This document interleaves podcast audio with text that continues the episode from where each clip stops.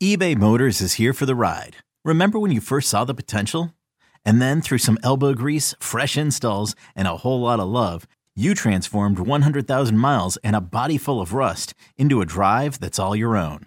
Look to your left. Look to your right. It's official. No one's got a ride like this. There's nothing else that sounds like, feels like, or looks like the set of wheels in your garage. With over one hundred twenty-two million parts, you can make sure your number one ride or die stays running smoothly, so there's no limit to how far you can take it.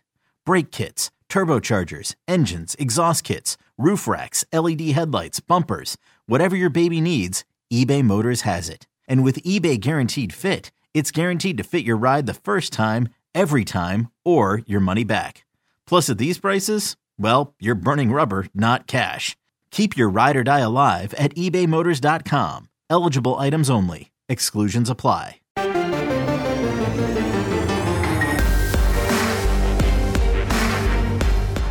Welcome to the PowerCat Podcast, go power cat dot com's Kansas State Athletics Show. Make sure you're subscribing to our show at Apple, Spotify, Amazon, or wherever you get your podcasts. Now, from the G P C studios, here's your host, GoPowerCat publisher, Tim Fitzgerald. Welcome to the PowerCat Podcast, your weekly questions edition of the podcast. We're sponsored by the Fridge Wholesale Liquor, Tim Fitzgerald, Zach Carlson, Cole Carmody, Ryan Gills, Gilbert, and two dogs in a small room talking K-State sports. It's everything you ever imagined. Again, we're sponsored by the Fridge. Make sure you stop into the Fridge whenever you are in town. The Fridge social media now features me, Tim Fitzgerald. I, I sent out a nice tweet. I went in there the other day um, and uh, bought an excessive amount of beer for one person. That's okay. I'm working on it. I told my wife I'm cleaning the fridge. Because Not it's your actually, fridge. No, it's actually in our fridge and it's in the way. So I'm like, I'm cleaning it one bottle at a time. Do you need help with that? We could. We okay. could after this. Okay. We could all. Uh, although I got the Pacifico cleared out. That was a twelve-step process, and now I'm working on the big wave and the longboard, and uh, I have some Yingling smuggled in from Texas also yes. uh, in the fridge. So it's quite crowded, and eventually Kansas will get Yingling, and you can buy it at the fridge, but don't get your hopes up. It's not there yet. That was bad advertising. Get into the fridge. Make sure I, they, according to their social media, they're going to be putting a pool in the front parking lot, and that'll be fantastic. You can just go get your beer and hang out by the pool. Actually, it's a pretty good concept. You think about it. Put a liquor store connected to like a what? Anyhow, uh, get to the fridge. Come get you some. Go get you some. Oh, that's close, man. Zach, you just can't. You can't trust the kids. You can't trust the kids. No. No, I understand we've got some pretty mediocre questions. That's fantastic. I am mediocre with my answers. They're fine. They're fine? Okay. Let it be known that Zach was the one that said that. He didn't use the word mediocre. I, I put the word in there. I just did not choose very many questions because it's summertime and we can only talk about conference realignment so many times. Nope. You can never talk about it enough. Uh, believe me, our YouTube proves that.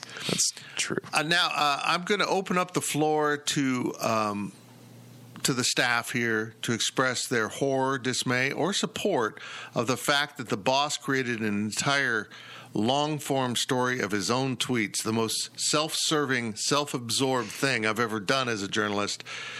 But I haven't looked at the clicks. So no.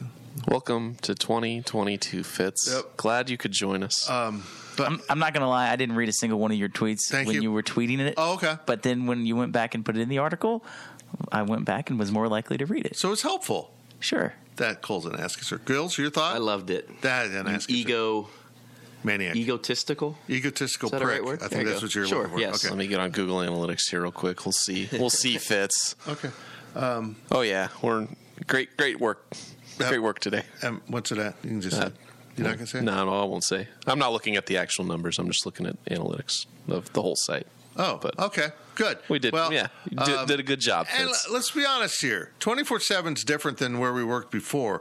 We've got a two-pronged attack here. One is our incredible V I P coverage that is uh, a lot of recruiting and other and team analysis and that kind of stuff. Scoop when we get it. Uh, that drives subscriptions, but also the seventy-five percent of our content is free, like our daily deliveries and all that stuff. And that drives a whole different advertising form of business, and that's why twenty-four seven continues to rock, and everyone else kind of struggles. That was my shot at the competition. Let's get to your questions from Wabash Station. If if we don't want to pause to go to the fridge, should we go to the fridge right now? No, we've taken long enough to get started. Okay. Who's got them? I don't I've know. got them. Oh, uh, Gills. Right, Gills Mike. is here. Uh, Gills serves up some great questions and a badass margarita, but that's a whole different podcast sponsor. From Chris six six two zero four, what one stat this season, besides wins and losses, obviously, will be the best indicator of whether the football team has had a successful season? Can I say uh, margin of victory? If if, if, they, if the margin of victory is like in every yeah. game? Like That's, point differential? That, you could I be think negative mar- and still I think, have a good record. I well, think margin of victory or margin of victory would be well, wins and losses still a little bit. Unless you're Nebraska. You know that stat. Oh, right? sure. That's what's sure. funny yes. about it is Adrian Martinez last year outscored his opponents dramatically, but because they lost every game by single digits and they blew out a few opponents and still had a losing record. Anyhow, uh, how about uh, wins and losses? Uh, Number of ice cream sandwiches you can finish in one half? In That's a box? valid stat. That's a valid stat from a sports writer's perspective. If you can if you can put down three ice cream treats in a half as an adult and not get sick to your stomach, you're a man. And that means the cat's Are winning. You ready for this insanely weird stat from yes. last year? Yes. So I have the cumulative stats pulled up for twenty twenty-one, and K-State averaged twenty-seven point five four points a game. Their opponents averaged twenty-one points. So they basically won by a touchdown according to statistics for averages on the season. Um, then when you look at total plays, K-State ran seven hundred forty-eight plays. Their opponents ran eight hundred thirty-five. That might not seem like a lot, but when you take into consideration that there was, what, three games early on in, or two games early on in the season in Stanford and Southern Illinois that, you know, those are games that I guess K-State didn't handle Southern Illinois, but they handled Stanford. Do you have a possession average? Is there a possession time? I'm sure there is. I'd have to continue to look a little bit. But okay. my point is... That, that was my po- my counterpoint to your average point. time of possession. Here you go. Okay. Average time of possession. The opponent had the ball for thirty minutes and six seconds, and K-State had it for twenty-nine minutes and fifty-four seconds. So technically, sure, right? You want to look at time of possession. It was about fifty-fifty, but that shouldn't be the case, right? K-State, with how many plays they ran compared to how many plays that they were on defense – you would think that that shouldn't be the case, but because K-State ran the ball so much, that's why the time of possession is that close. This all leads me back to the point that I'm trying to make with Colin Klein. They need to run more plays than their opponent. Right. If you have a better time of possession, great. If you don't, who cares? But you need to run more plays. So to me, Zach, time of possession, you can throw that out the window. In today's Ooh. era of football, I firmly believe as long as you're scoring points and you're getting stops, you can throw time of possession out of the window because on defense, I mean, if you're getting stops, what does it matter? Bend, don't break. We've seen that work for the Chiefs in the N F L time after time after time. The Chiefs score quickly time after time. They always lose the time of possession battle, but yet they still find a way to win the game at the end. It's about total plays. It's about total scoring on offense. To me, if the offense can score more than they did last year, that will give me all that I know because I have total confidence in the defense. I'm good with your argument, but I think when you look at last year, the time of possession should have been better. Than, they shouldn't have lost fifty-fifty. I mean, they were on the underside of that. If you're going to run that few plays... Because that was their game plan, yes. You need to dominate the time of possession. And now that's out the window because Colin Klein is the offensive coordinator now. We get the sense that he's going to try running more plays, so the time of possession is probably going to be a lot lower, but more efficient. I think K-State's going to be more efficient with their time. I think, though, for the the one stat that would be the greatest indicator of success, I think, is wide receiver touchdown catches. I think if, you know, I think Deuce Vaughn's going to get his. He's going to, you know, he's going to catch the ball every once in a while. I think he'll score touchdowns there. But how many more touchdown passes can wide receivers catch? I think is the greatest key stat to look at and say, K-State was successful because if they get twenty, twenty-four, you know, whatever it is, if they're if they're averaging two a game, I think that they're going to be in a good position because I think K-State's going to have a lot of running touchdowns as well. Okay, I'm gonna I'm gonna spin off of that a little bit. I'm this confident in this offense. okay, that I don't want an offensive stat necessarily, turnover differential, which is always a good indicator of success. But I feel confident enough that Kansas State's offense will be functioning at a high level. I think turnover differential comes into play two reasons. First of all, the defense has to be aggressive enough, which Chris Klieman talked about, amping it up a little bit this year now that they're more comfortable in the three-man front. But also that probably means Adrian has solved his issues. So for me, it's turnover differential. What about, let me ask you this. It felt like K-State was in pretty much every single game they played last year, right? On the scoreboard. It may not have felt like that watching the game, but on the scoreboard, you wouldn't have to squint your eyes and find a way for K-State to find a way to get back into the game. Would you guys generally agree with me on that statement? That it felt like a two-possession game. They had the ball. If they scored a touchdown, got another stop, scored it, they're either three points down or they're in the game. Really, the only exception would be Iowa State, right? Every every other game, it felt like K-State could legitimately find a way to win the game. At least that's how I felt like last year in the game. They they were always close to being in the game. And I think that goes back to uh, the red zone. And it felt like, for me, K-State was awful at scoring touchdowns in the red zone last season. They were awful. They were thirty of forty-five on red zone touchdowns. On that same token, it felt like K-State's defense was really good at stopping the opponent from scoring touchdowns in the red zone because, again, when you hold them to field goals, you're still in the game. They had twenty-six of forty-one. So either way, fifteen times, it was pretty much the same of when they were on offense and when they were on defense. The defense did a good job. The offense didn't do a good job. If they can find a way to score more touchdowns in the red zone, I'll look at that stat and say, yes, the offense is putting up more points and they're going to be in a better position to win. Okay. I like it. Zach, you mentioned wide receivers, and that's where I was going to go. But I, I think just reception yards, I don't think the touchdowns matter as much as just getting the ball in those guys' hands, right? If Deuce Vaughn or Martinez on the ground can punch it in for six. Finish off the drive. I think that's, that's fair. Fine. Yep, that's fair. I think one hundred fifty yards a game, to answer the question, would be satisfied for me. I want more. I want like five hundred passing yards a game. But I'm greedy. Uh, no, I think maybe a little more than that, but yeah. Sure, a little more. Good enough. I like it. We actually gave some good answers. Look at us go. Everyone is locked in today. Who would have thought?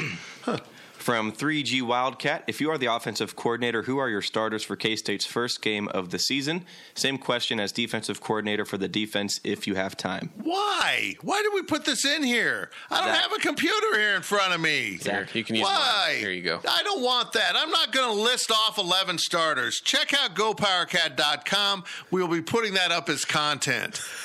Uh, twenty-two, all of us that list twenty-two guys? Come on. Who put this question in here? How about this? How about we look hey. at the position battles and we have our best guess for that? Is that fair? Is that is that a good uh, condensed uh, question? I'm going to say Deuce Vaughn's going to start at running back. You guys take the rest. Adrian Martinez at quarterback. Are well, you sure? Are yeah, you sure, sure Zach? Will Howard isn't going to. I appreciate Coach Kleiman's Snyder-esque answers.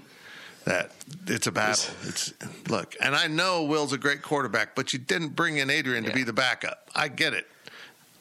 It was funny hearing Chris Klieman talk about we got to find ways to to use Will, and it's just like I've heard this before. mm-hmm.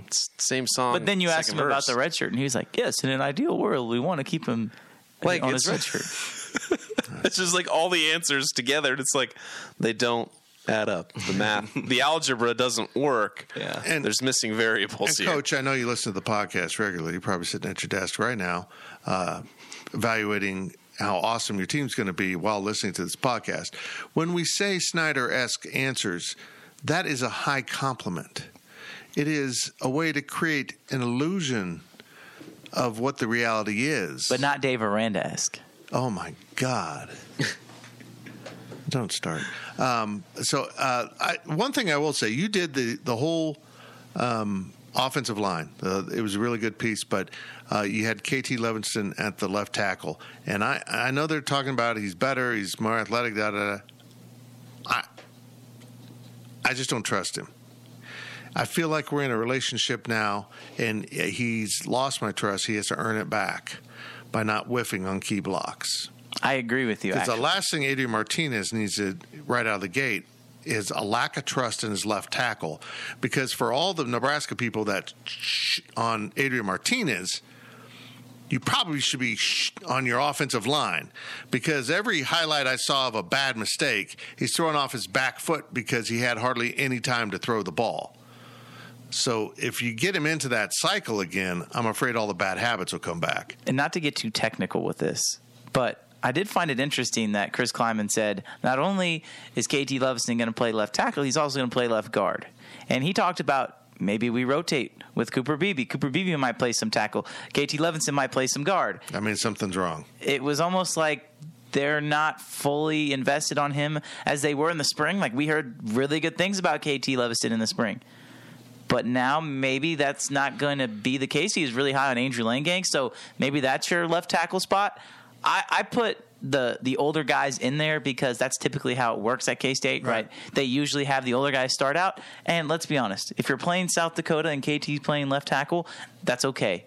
But you're also going to get Andrew Langang in there. You're going to slide Hadley Panzer in at center instead of Hayden Gillum. So, like, there's going to be opportunities for these young kids on the offensive line. To me, though, instead of just projecting these offensive starters, really, because we know who it's going to be, the offensive line, to me, is the most intriguing. Do you want to take a guess as to who the current player on offense and defense is that has the longest consecutive start streak? Uh, go. Uh, is it is is it Malik? No, well, no, it's not Malik because he didn't play that much in twenty twenty. Oh, you say offense? Offense. Who on the offense currently has the longest Phillip start Brooks. Streak? No. Deuce. No. B B. No. It is Christian Duffy oh, at twenty-one consecutive starts. Wow. Okay. On the, yeah, Duffy's he's turned into a really good player. I, I really appreciate yeah. what. And once they moved him back to right tackle, on, it's just better for him. On defense? Daniel Green? No. Yeah, it's not Daniel Green. No. Well, it can't be a safety because they're on there in the corners. Echo Boydo? Pickle. Uh, Boydo is second. It is Eli Huggins at the most consecutive starts at twenty right now. I'm really surprised that he started. I'm, I apologize to Eli. Don't be. He started eight games in twenty twenty. I thought of Eli, but I'm like, when they went to the three-man front, did he start every game? He has started. Yeah. Even though Timmy Horn was the captain, they started Huggins. Huh, interesting. Huh. Okay. Nice. I'm not doing it. I thought it was an interesting I, stat. Who, who asked the question? three G, three G Wildcat. I love you. You're awesome. I ain't doing it right now. I, I don't have enough caffeine in my fridge. Or the fridge doesn't have enough this caffeine. This sounds like a, a pregame, po- a pregame uh, questions yeah. answer or question. Yeah, well, well, it sounds like written content. We'll answer your. We'll answer your content. We'll ask your. We'll answer. Jeez. Anyhow, that's how baffled you have us, three G. We will put it we'll in, it in content, content. Uh, where we can actually stop and think about it, because it's not. I don't want to be guessing. People said, "Well, you said this guy would start," and I'm like, "Well, I didn't. I was just doing it off the top of my head. Plus, I, I'm not. I'm not smart enough." From Andy G six eight nine nine, what are your thoughts on the importance of stacking another solid recruiting class on top of this one next year? Should it be better or the same? It, well, I mean, you need to keep getting better. And one of the, the great things Bill Snyder said back in the day when asked about recruiting over the talent, he goes, that's what you do in every class. You try to go out and recruit a better player than you've recruited the previous time, and the next time, and the next time. It was a systematic yearly climb that he showed at K-State. Now, you know, most coaches aren't patient enough for that. I feel like Chris Klieman is. I think he understands the trajectory he's got the program on and needs to keep building on it. But, I mean, the problem with twenty-four is they won't have the same number and high quality of in-state recruits as this class. Um, it just doesn't. It's more of a normal year, so that's going to be a challenge. Win a few key battles, but you don't have to do too much in twenty-four, in my opinion. I mean, you're not going to get a quarterback who's going to be that good. You, why would you want to come to K-State with, with Avery Johnson right ahead of you? Yeah, you know? You're right. So it's going to. It, they're going to. That position just got Deuce Vaughn. Mm-hmm. I mean, it's going to be harder. They might be able to get a quarterback in twenty-four, particularly if you red shirts.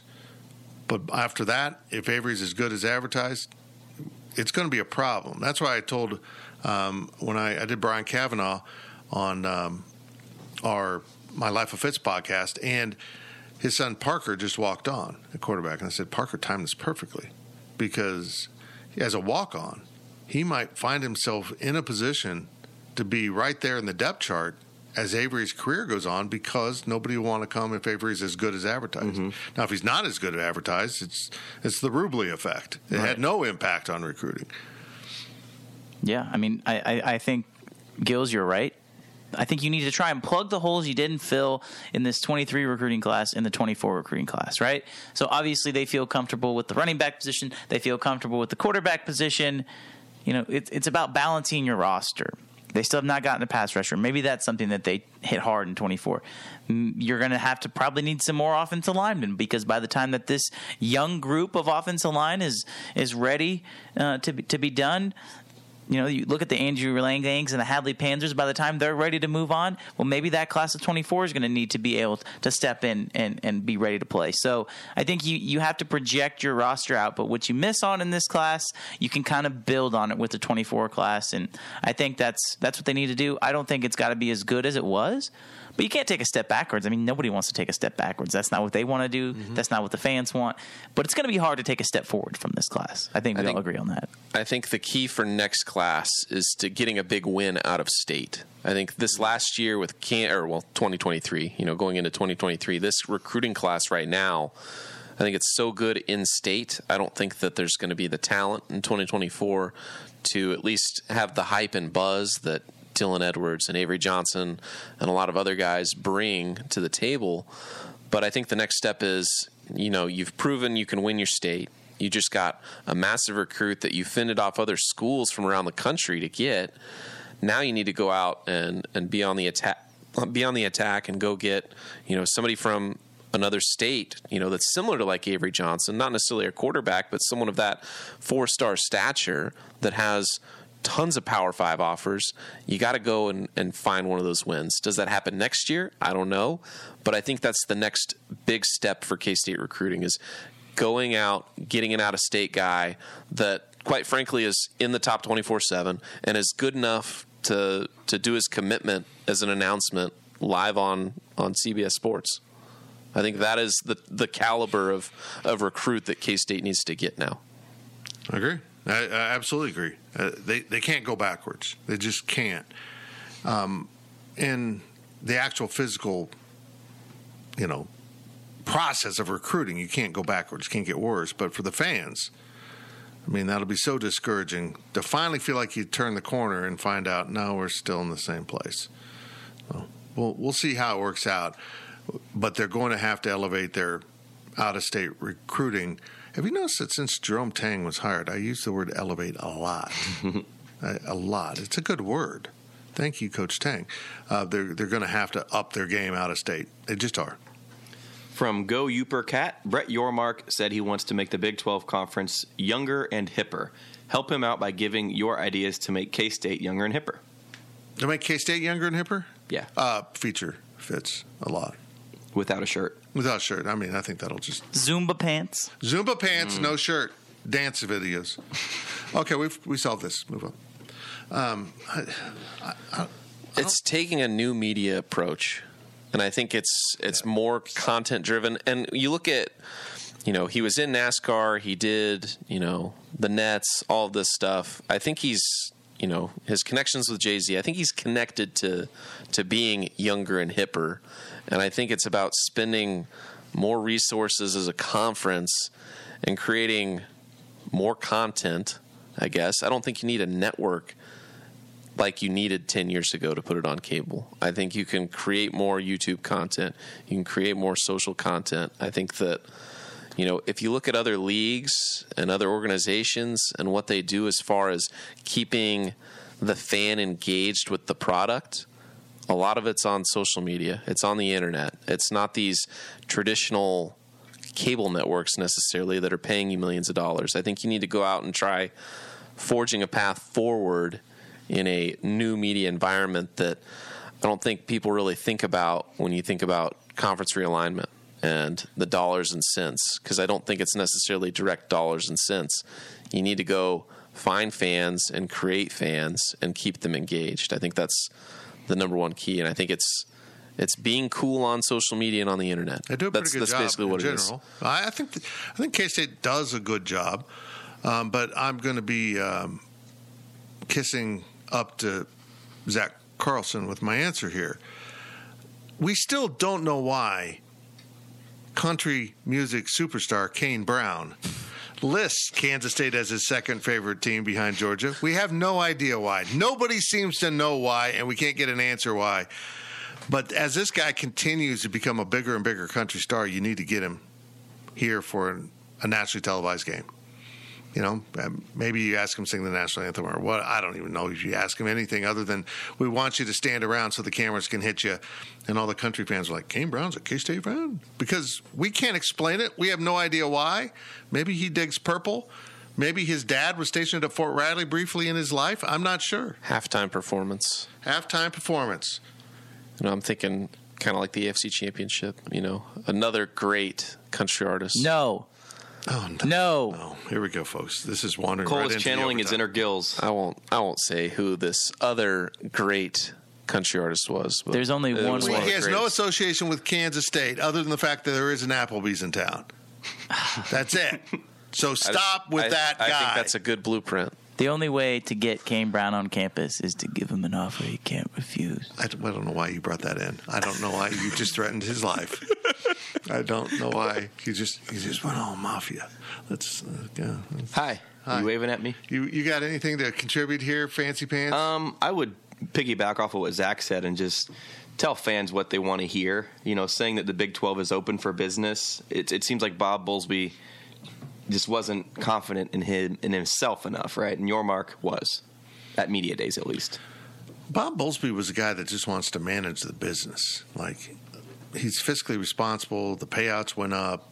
You know, he saw his job as getting funneling money to the schools, which mm-hmm. it is, and that's part of it.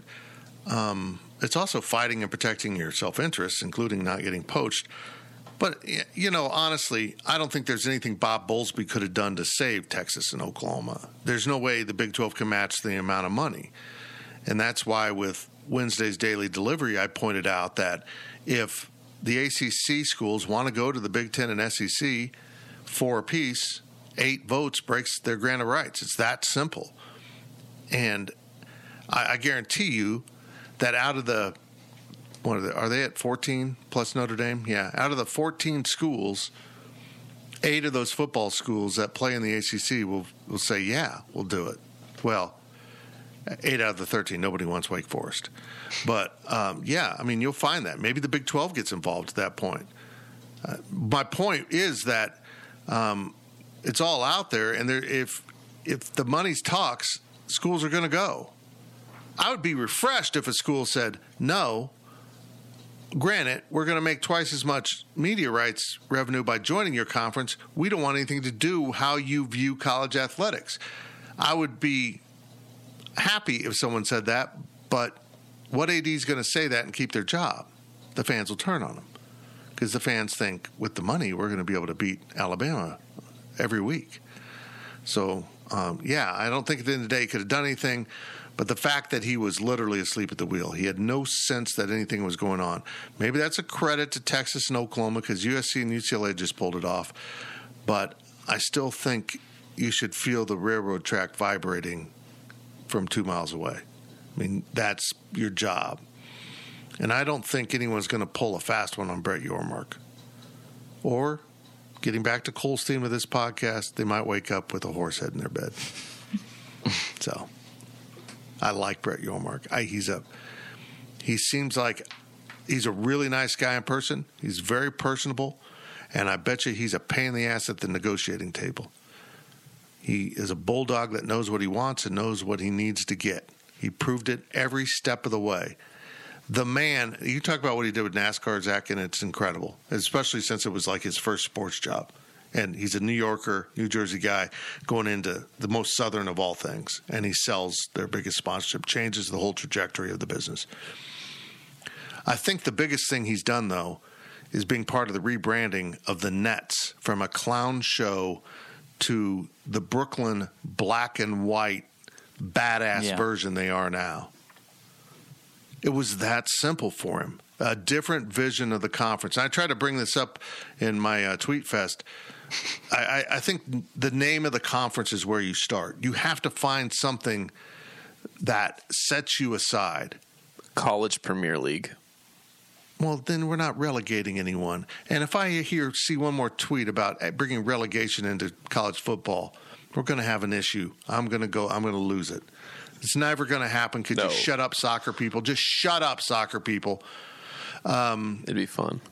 There we go. See, they can't stop themselves, Gills. The soccer people can't stop themselves. Zach is a soccer person. He can't stop himself. It'd be better that way. But I, I didn't say it'd be better. I said it'd, it'd be, be fun. It'd be fun to see K U just be obliterated. Well, they'd be the... relegated to, to Division Three and yeah. still not win. Anyhow, I've, I've lost my thought. Uh, I, but picking the new name is going to be really important. And again, I, I can't remember. Might have been Pete Thamel said the Big twelve needs to consider dropping big because Big Ten has cornered that brand. It's because we all refer to it as big now with the one in the middle. I mean, they've owned, they've done a great job. That's exactly what we're talking about. They're still the Big Ten, but now they go by this. And they seem a little bit cooler, even though they're not that cool. They're kind of book nerds.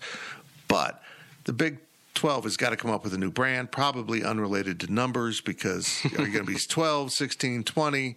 I just saw a Reddit plan for thirty-six, which actually made some sense. I thought they were insane for combining all three of these leagues, the other Power five leagues, into one entity, but it actually six pods of six makes a lot of sense. Anyhow, you know, the National Conference, something, something strong. I joked about the Defiant, and, of course, K U people took it seriously. Yeah, on my tweet fest yesterday, every Big twelve fan base was supportive and interactive except K U. The only snide comments from Big twelve people were K U. What is culturally going on at K U? They're just – their elitist crap right now is getting really tiresome. I say we vote out K U. That's how I'm going to end my answer. I'm really sorry, Fitz. I didn't tell you that was the last question. That's the last question of this of half the first of the podcast. Half. Uh, it was the, the half was thirty minutes long. We're going to take a break now, and we're going to go to the fridge and buy some alcohol and be hammered for the second half. What you previously heard may not be true. Go Power Cat dot com's PowerCat podcast continues after this short break. Introducing the Two-Way V four, where groundbreaking fuel cell technology meets fresh foam cushioning for the ultimate performance. With Fuel Cell, each step feels explosive, delivering unparalleled energy return. Paired with fresh foam, experience maximum comfort throughout the game. Its lightweight textile upper offers support and breathability without sacrificing agility. Whether you're hitting the clutch shot or locking down the opposition, the Two-Way V four gives you the tools to play at a high level. Learn more and purchase the Two-Way for yourself at new balance dot com. Okay, picture this. It's Friday afternoon when a thought hits you. I can spend another weekend doing the same old whatever, or I can hop into my all-new Hyundai Santa Fe and hit the road. With available H-Track all-wheel drive and three-row seating, my whole family can head deep into the wild. Conquer the weekend in the all-new Hyundai Santa Fe. Visit Hyundai U S A dot com or call five six two, three one four, four six zero three for more details. Hyundai, there's joy in every journey. Welcome back to the Power Cat Podcast. Now, let's return to the G P C studios. Welcome back to the Power Cat Questions Podcast, sponsored by Fridge Wholesale Liquor. Interesting happenings in the break. You will find out later what they were. Not that much later after we post the podcast, from what we're told. Tim Fitzgerald, Zach Carlson, Cole Carmody, Ryan Gills, Gilbert, here in the G P C studios with two dogs that are behaving today. I had to go and say it. Knock on wood. God, I had to go and say it. Let's just get back into the questions. Remember, we're sponsored by The Fridge. You should always stop to The Fridge. Pledge your loyalty to The Fridge. And just go in. Next time you go in there, just hug a hug an employee. They they appreciate that. Particularly um, if you like, give them a little kiss on the cheek. Maybe lick them. Look, it's, it's okay. COVID's whatever. Uh, Cole, take over. You're going to take this, right? I am. Okay. Run. Go. Go, Cole. Go. Now. Go. First question of the second half comes from Go State Kate. How big of a deal is it to get Michael Beasley on the quote-unquote K-State purple and black T B T team? Think there is more E M A W in his future, or is it just a chance to win some money? Well, great question. Um, hey, I love this. Uh, you know, and Michael is – Michael's one of a kind. Uh, he literally is. even for athletes or musicians or anyone, he he's just got a brain that's wired a little bit differently than all of us. And I love him. I, I just think he's hysterical. Now, there's probably a backstory why he never quite hangs on in the league, despite being a really good basketball player. Still a good basketball player. Um, so maybe there's something going on there. I said this when he came out early. First of all, at the time when he came out early, I knew Mike wasn't the most mature of the guys out there. And um, it's not like he was childish. He just seemed less equipped to make that transition, and I thought he really needed another year on campus. If we talk to him, that'll be a good question. Do you regret not sticking around? But as soon as he was drafted by Miami, it was trouble. That's not where Michael Beasley needed to go when he was not ready to go. He needed to go to – so much for that. The dog just made a funny noise. He needed to go to Minnesota. You know, he needed to go to someplace – Phoenix? Phoenix. And Salt Lake City would get him right. Salt Lake City, someplace of somewhat protected environment where, as I said at the time, I don't trust myself on South Beach, let alone as a multimillionaire teenager. I can't imagine how wrong that went. And also it turned out Dwayne Wade was a crappy teammate. I mean, he was, give me the ball. What are you doing? I'm the guy. Just exactly kind of the downer Michael can't take. So that it just all went wrong from the start. My hope from this is I like I'm not a big fan of the T B T. I, we supported the first year. I mean, we we helped sponsor the team. We it just it doesn't trip my trigger. It just doesn't. I don't I don't know. It's, is it because it's in the summertime? Do you think? Partly, maybe because you know. I think we, for me, the name on the front of the jersey isn't K-State. You know, the name on the back of the jersey is cool to follow those guys, but it's not K-State. Yeah, and they have two or three guys from right. That that bothers me. I think if you're going to be the K-State team, you're the K-State team. And if you can't get enough guys to be the K-State team, you're not the K-State team. You're just some guys who are friends. Um, but I admit, I'm more interested now that Jake and Bill Walker and, and Michael are going to play, if they play. That's a big if. If they play. They they were supposed to be in Kansas City, and then miraculously they can't be in Kansas City. They're flying directly into Wichita, so that tells me their their flights were booked earlier to go to Wichita. Like, I don't see them just changing their flights to go to Wichita. There's a good chance yeah. that airline didn't go to Wichita from where they were. I don't know where they're at. So anyhow, I'm excited because I love Mike. I love him as a person. I think he's a very intelligent guy who has an interesting outlook on life, and I love the way he expresses it. So I hope that this gets him more connected back to K-State, because I think in a weird way, Mike needs K-State more than K-State needs Mike. Mike needs to come back and and put his feet in on the earth again. You know how some people do that? Like if you live in New York City, you go to Central Park, take your shoes off, walk around on the grass. I feel like they get grounded literally again. That's what K-State, that's what E M A L represents to Mike. He needs to come back, and even though Frank's not here, his guys aren't here, the community and the vibe is still here. I'm so excited to see how he responds to all the K-State fans in Wichita. Yeah. Because I, I, I've talked to some people, people who live in Wichita and, and even people who don't. Like, there's going to be a good amount of K-State fans that go out and watch those guys play.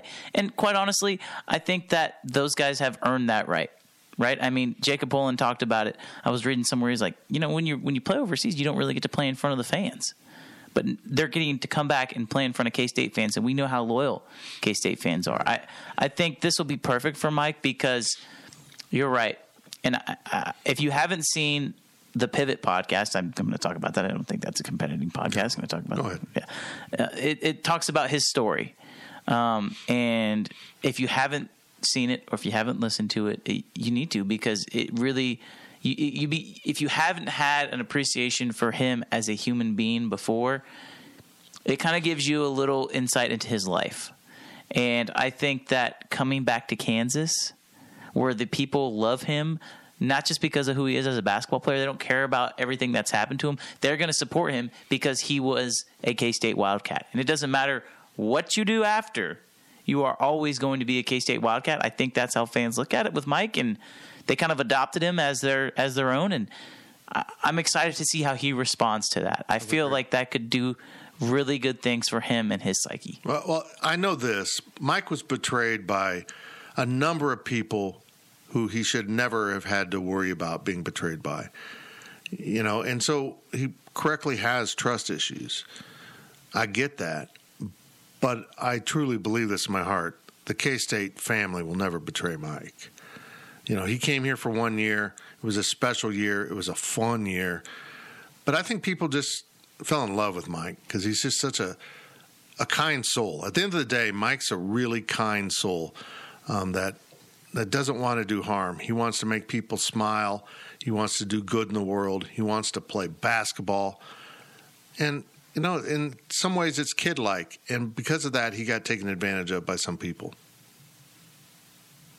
Next question comes from K S U number one. With rumors of N B C being a media partner, what kind of rights deal would you foresee from N B C Sports? I'm fascinated now. We were told that the Big twelve had no value a year ago, and suddenly we're hearing stories about N B C.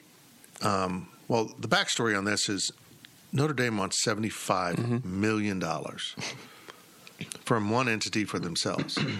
Now, you can sit here and say, well, that's not, that doesn't make sense. But it does in a way. Now, where it falls short is they're talking just football because the rest of their rights are held by the A C C, which is E S P N. And while we always have to remind K U people that basketball isn't a big part of this equation, it is part of the equation. I mean, it, it might be ten percent, twenty percent. So for Notre Dame to expect equal money as the Big Ten and S E C, or what they view as equal, we don't know what those numbers will be. I think they'll actually be a little under. But still, if they want equal money, they need to give up everything. And not that N B C would want their other rights. That's the point, is they don't. They just want your football, and it's worth this. You're getting money. You should be getting money for A C C for your basketball. The other side of that is N B C's like, well, if we go in that hard with, and I find this interesting, a very corporate idea here. If we go in that hard on this entity, we want more bang. We're going to go all in on someone else. So if we're going to spend that much money, we're going to spend more money. It's like if you're expanding your business. I'm, I'm thinking about opening up a second location, but instead I'm going to open five, which is an interesting, businesses do that with success. Um, some don't, but that's what N B C's looking at doing. They would add the Big twelve, tier two probably, not the not the headline rights, but so they could have a second game on Saturdays, so they could have secondary content maybe on the Peacock. But they they want some of these other games to get more general college football viewers over, because Notre Dame gets two type of viewers, those who love Notre Dame and those who hope they lose every stinking game by one hundred points. That's who watches Notre Dame games, or the opponent. I mean, when you think about it in the Notre Dame context right now, if you want to watch Notre Dame, you have to be set out to watch Notre Dame. The only people that are watching Notre Dame are purposefully watching and having to tune over to N B C. N B C doesn't have any other college football. So if that's what they want, you know, and I don't think it's an unfair valuation for, I mean, it, may, it might seem ridiculous to pay one school that much, but Notre Dame can probably command that much money. But N B C saying, you know, if we're going to pay that much, yeah, we need to have some shoulder content. So let's put a game before the Notre, Notre Dame game. Right. Let's put a game after the Notre Dame game, right, sandwiched in the middle, because Notre Dame does like to play those, you know, afternoon kickoffs. And N B C, being the rights holder for just Notre Dame, they can play whatever games they want. But um, you know, I think that having some value of, you know, a K-State K U game leading into Notre Dame, you're going to have a lot of people that just don't change the channel, right, you know, and I think that's where you get some benefit from that, from from a lot of that uh, that money increase that, that they'd be paying Notre Dame. I'm intrigued by it um, because you're exactly right. It, folks, it means there'll be an eleven a.m. N B C game basically every week, they, they because that's a great portal time. And their production, can we talk about their production too? I mean, no, they only worry about one school. That will be interesting what they do. I mean, but even with like the N F L, I mean, I, I, I don't know True. if it'll be the exact same. I feel like C B S, their production for college football is very similar to their production of the N F L, and their production's better than the other channels. I personally think that N B C's production as a whole across their entire sports portfolio is among the worst of all of really? professional sports, from graphics, from broadcasters, um, you know, T V personalities. I think that it is far and far and ahead, far and behind. I don't know what I'm trying to say, but it is. That's a hot take. It is clearly inferior to um, at the, at E S P N the, and and Fox as far as a top presentation levels. At the top levels. Yeah, yes, I get it. Hmm. I'm, I'm hopeful though that if this is their number two college football game, that you'll get their second set of announcers instead of Mike Golick Junior and some guy that right. just graduated from high school. Sure, but you know, when you watch NASCAR, you watch golf. I mean, really, golf is probably their best, the thing they're best at. And I would still rather watch golf on C B S. I'd rather watch golf on E S P N. Okay. Hmm. Um, this kind of ties into what we're talking about the next question, by but the way. What's the next question? Uh, Can, let me, around the same. Okay, go. I'll, I'll just keep going. Yeah. Uh, from C W PowerCat, how much would a school like K-State get offered for a T V deal on the open market if it was an independent team like Notre Dame? Oh, hardly anything. Hardly anything. I mean, it's just the reality. I think you could get a million a game, and that's it. Yeah, I, look, folks, I think I think the national media doesn't understand the reality of the Big twelve. But the Big twelve does understand the reality. It doesn't have the big brand names. It is literally going to be a conference whose selling points are balance, come on K U, pull your damn weight, balance, entertainment, and great for sports betting. It's going to be entertaining games, which we know. Entertaining games on a national platform between two teams that aren't the blue bloods will pull good ratings. People want good games. That's what they want. Big twelve is going to offer that. Uh, but just throwing K-State out as an independent, I mean, how would that? Who would you play? There's nobody's going to play you. You don't. You're not. I'm sorry. We're not a compelling opponent. You're. It's like UConn. Right. If if you UConn's independent right now, so right. I mean, it, it would be a real struggle. Now, where I think the value comes in to kind of bridge between these two questions is that if you can get C B S and N B C to combine forces to rival the money Fox and E S P N are spending on the Big Ten and, and S E C, now we're talking about something substantial that they might view it as. Put together, we don't want to go in that much. And I'm not saying the money will match. That's not what I'm saying. It shouldn't match. It shouldn't. There isn't the brands that people just automatically tune into on this conference. But what they have is fairly legitimate and tangible. And if you go with these two networks, which is would be incredible. I don't know. That's that's hard to fathom. I mean, usually it's E S P N and a network.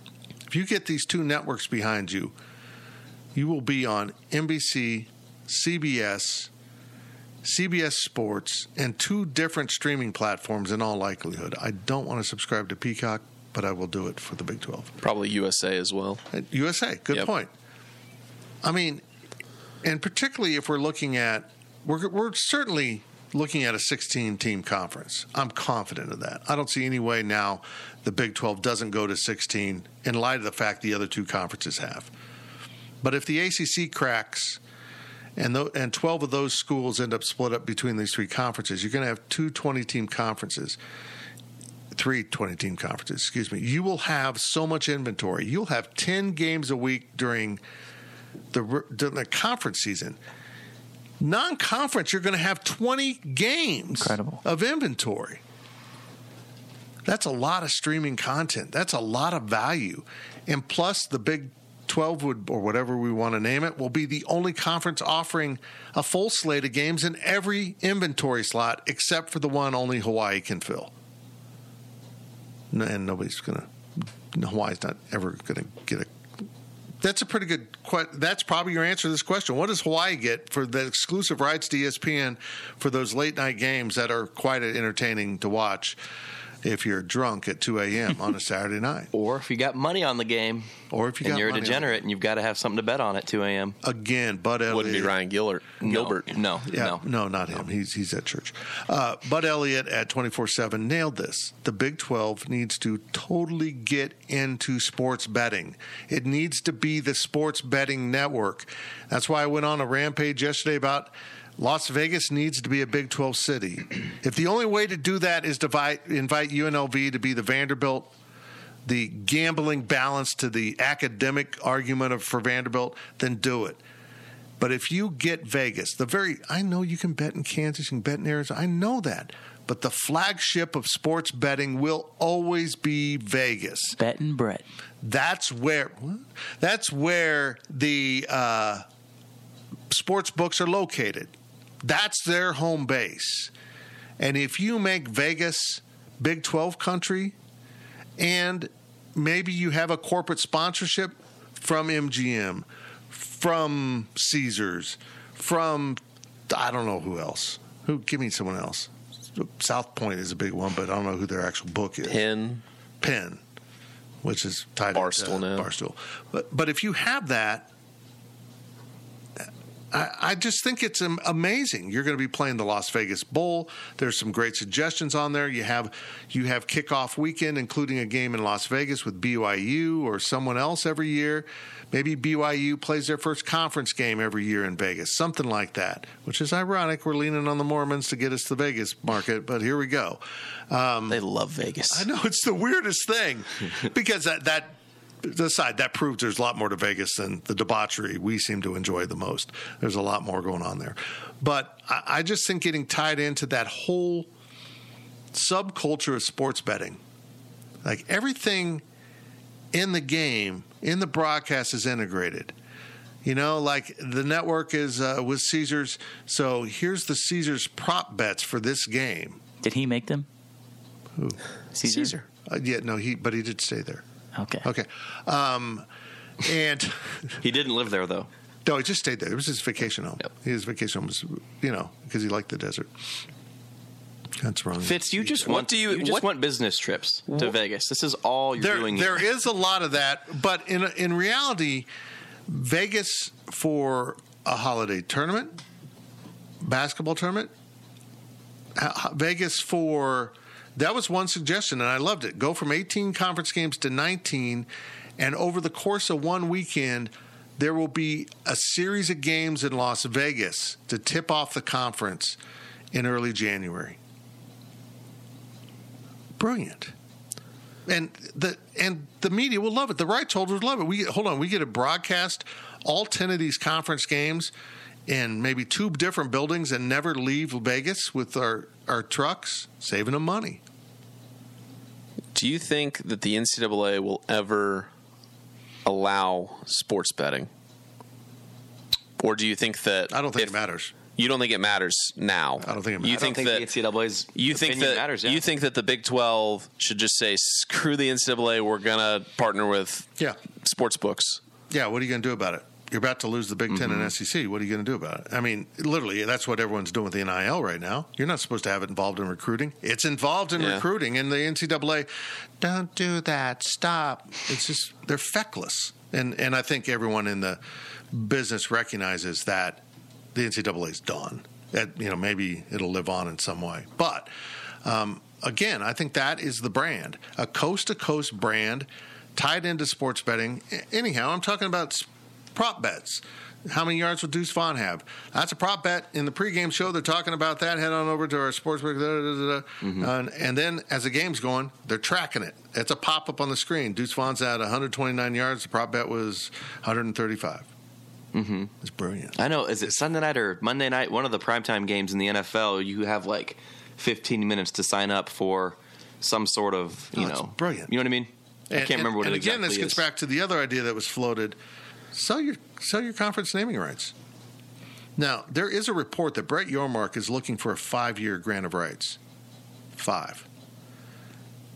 That tells me one thing. He's very confident in the product. He does not want to do what the A C C did and sign a crappy deal that goes on for thirteen years or something. And then the commissioner says that all the bowl games are very important to the, each team in the conference. um, and then he wants to be able to um, come back to the table in about three years and say, how's your ratings? They're pretty good, aren't they? I told you we'd be okay. We do compare. Now we want that money. I think it's brilliant. And, and maybe he's wrong. Maybe they'll be proven right, and the rights won't move or they'll go down. If, if, if that's true, it won't be his problem because he'll be gone. I, yeah. I think it's brilliant. But if in in union with doing this, what if C B S says, we want it all? We want your entire conference, your all, every sports event we want on our platforms. Well, you're the Paramount Conference for the, the five years of those grant of rights.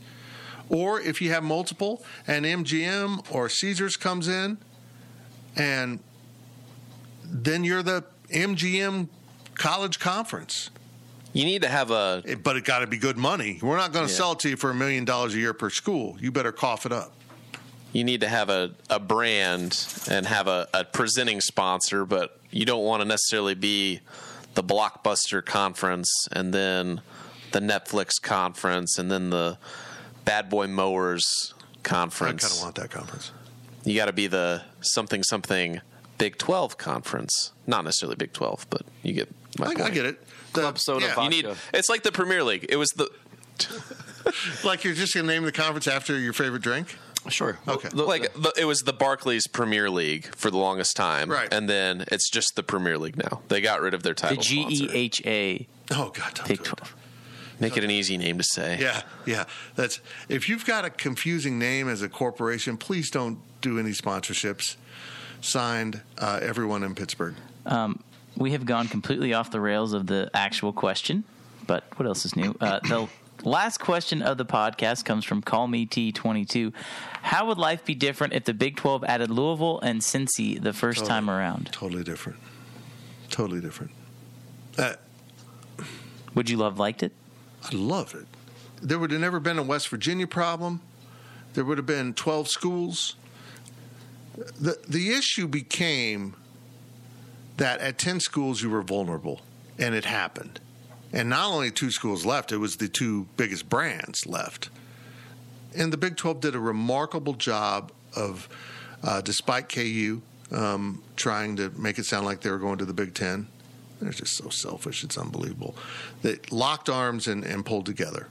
And they saved the conference because there's – I just responded on Twitter to a Pac twelve fan. These people are really angry. The reason we're angry in the Big twelve is this is important to these college fan bases. It's an important thing. College football means a lot on all of these campuses except one. A lot. And even that campus understands that college sports is important. They just don't understand what the most important sport is. They're really good at one that's secondary, and I appreciate that. That's it's amazing. But it's important here. The conference is important. And I understand that someone from the Pac twelve doesn't get that because it's not important out there. But ironically, this was a Utah fan, and I'm like, that's why the Big twelve wants you, because it's important in, in Utah. It is. It's about the only campus out there, really, now that has that feel to it. I mean, Oregon's Oregon, Washington's Washington. Utah's a, a college environment. There's no boats tailgating. I mean, it's just a college environment. Just making fun of Baylor like that. Jeez. Baylor, but Baylor does it on a river. There's something a little more I think down tec- to earth. I think technically Seattle's a river, right? That's a river. Is that a bay? It's a bay, but it's I think oh, by the school you got to... Don't nitpick my points that way. They're foo-foo. I guarantee you Baylor fans are drinking Shinerbach on those boats, and the Washington fans are into the the wine. Hey, what kind of wine selection do you have? Is this, is this a good wine? I guarantee it. I don't know. They sound like that. Okay. But I, I was just off in the weeds. What was the question? Louisville, Cincinnati. It, would it be they, different? It was this conference would be so strong. Cincinnati got good without Big twelve money. Wrap yeah. your mind around it. They could be a monster right now if they'd had Big twelve money the whole time. And Louisville, Louisville was the problem. They're known cheaters. West Virginia didn't want anything to do with them. It's it's so funny. So often schools end up blocking what's in their best interest, like the A C C and Pac twelve blocking the expanded playoff, and the Pac twelve blocking uh, inviting other Big twelve teams. West Virginia blocking Cincinnati and Louisville, most particularly Louisville, was a bad idea. And Texas and Texas blocking them and eventually deciding the conference wasn't strong enough because of the circumstances that they created is just rich and makes me so glad they're leaving. But yes, how badass would this conference be?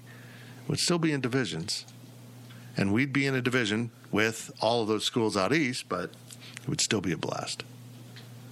I think the only thing it really changes, B Y U wouldn't be in the conference. No. I think U C F and Houston potentially would be the additions if Texas and O U leave, but yes, you know, I who know who's to say what would have happened if, you know, Louisville and Cincinnati join, would and maybe maybe some other Eastern schools that are in the Power Five, mm-hmm. you know, if they're in the A C C or, you know, schools like, I don't know if Mar- Maryland and Rutgers always were going to want to go to the Big Ten just for so weird for whatever. But, you know, maybe there's schools out there on the East Coast that would have been, you know, Pitt. maybe Virginia Tech, Virginia Pitt, Tech. Pitt. You know, somebody saying, yeah, let's go play in the Big twelve. They're now out here. We don't have to go all, yeah. all the way to the Midwest every game.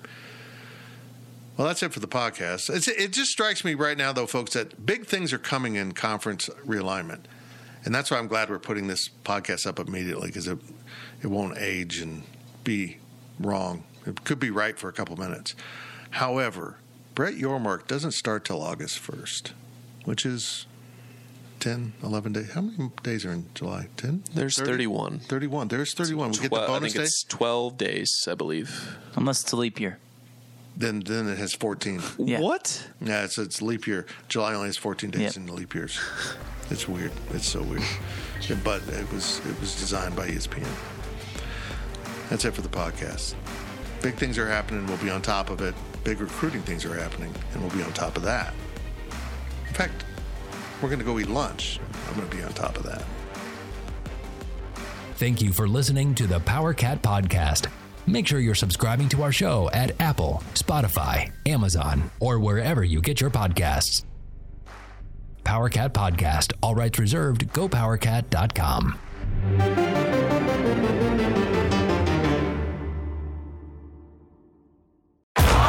Streaming on Paramount Plus. You ready, Bob? Well, all right. Audiences are raving. Bob Marley is electrifying.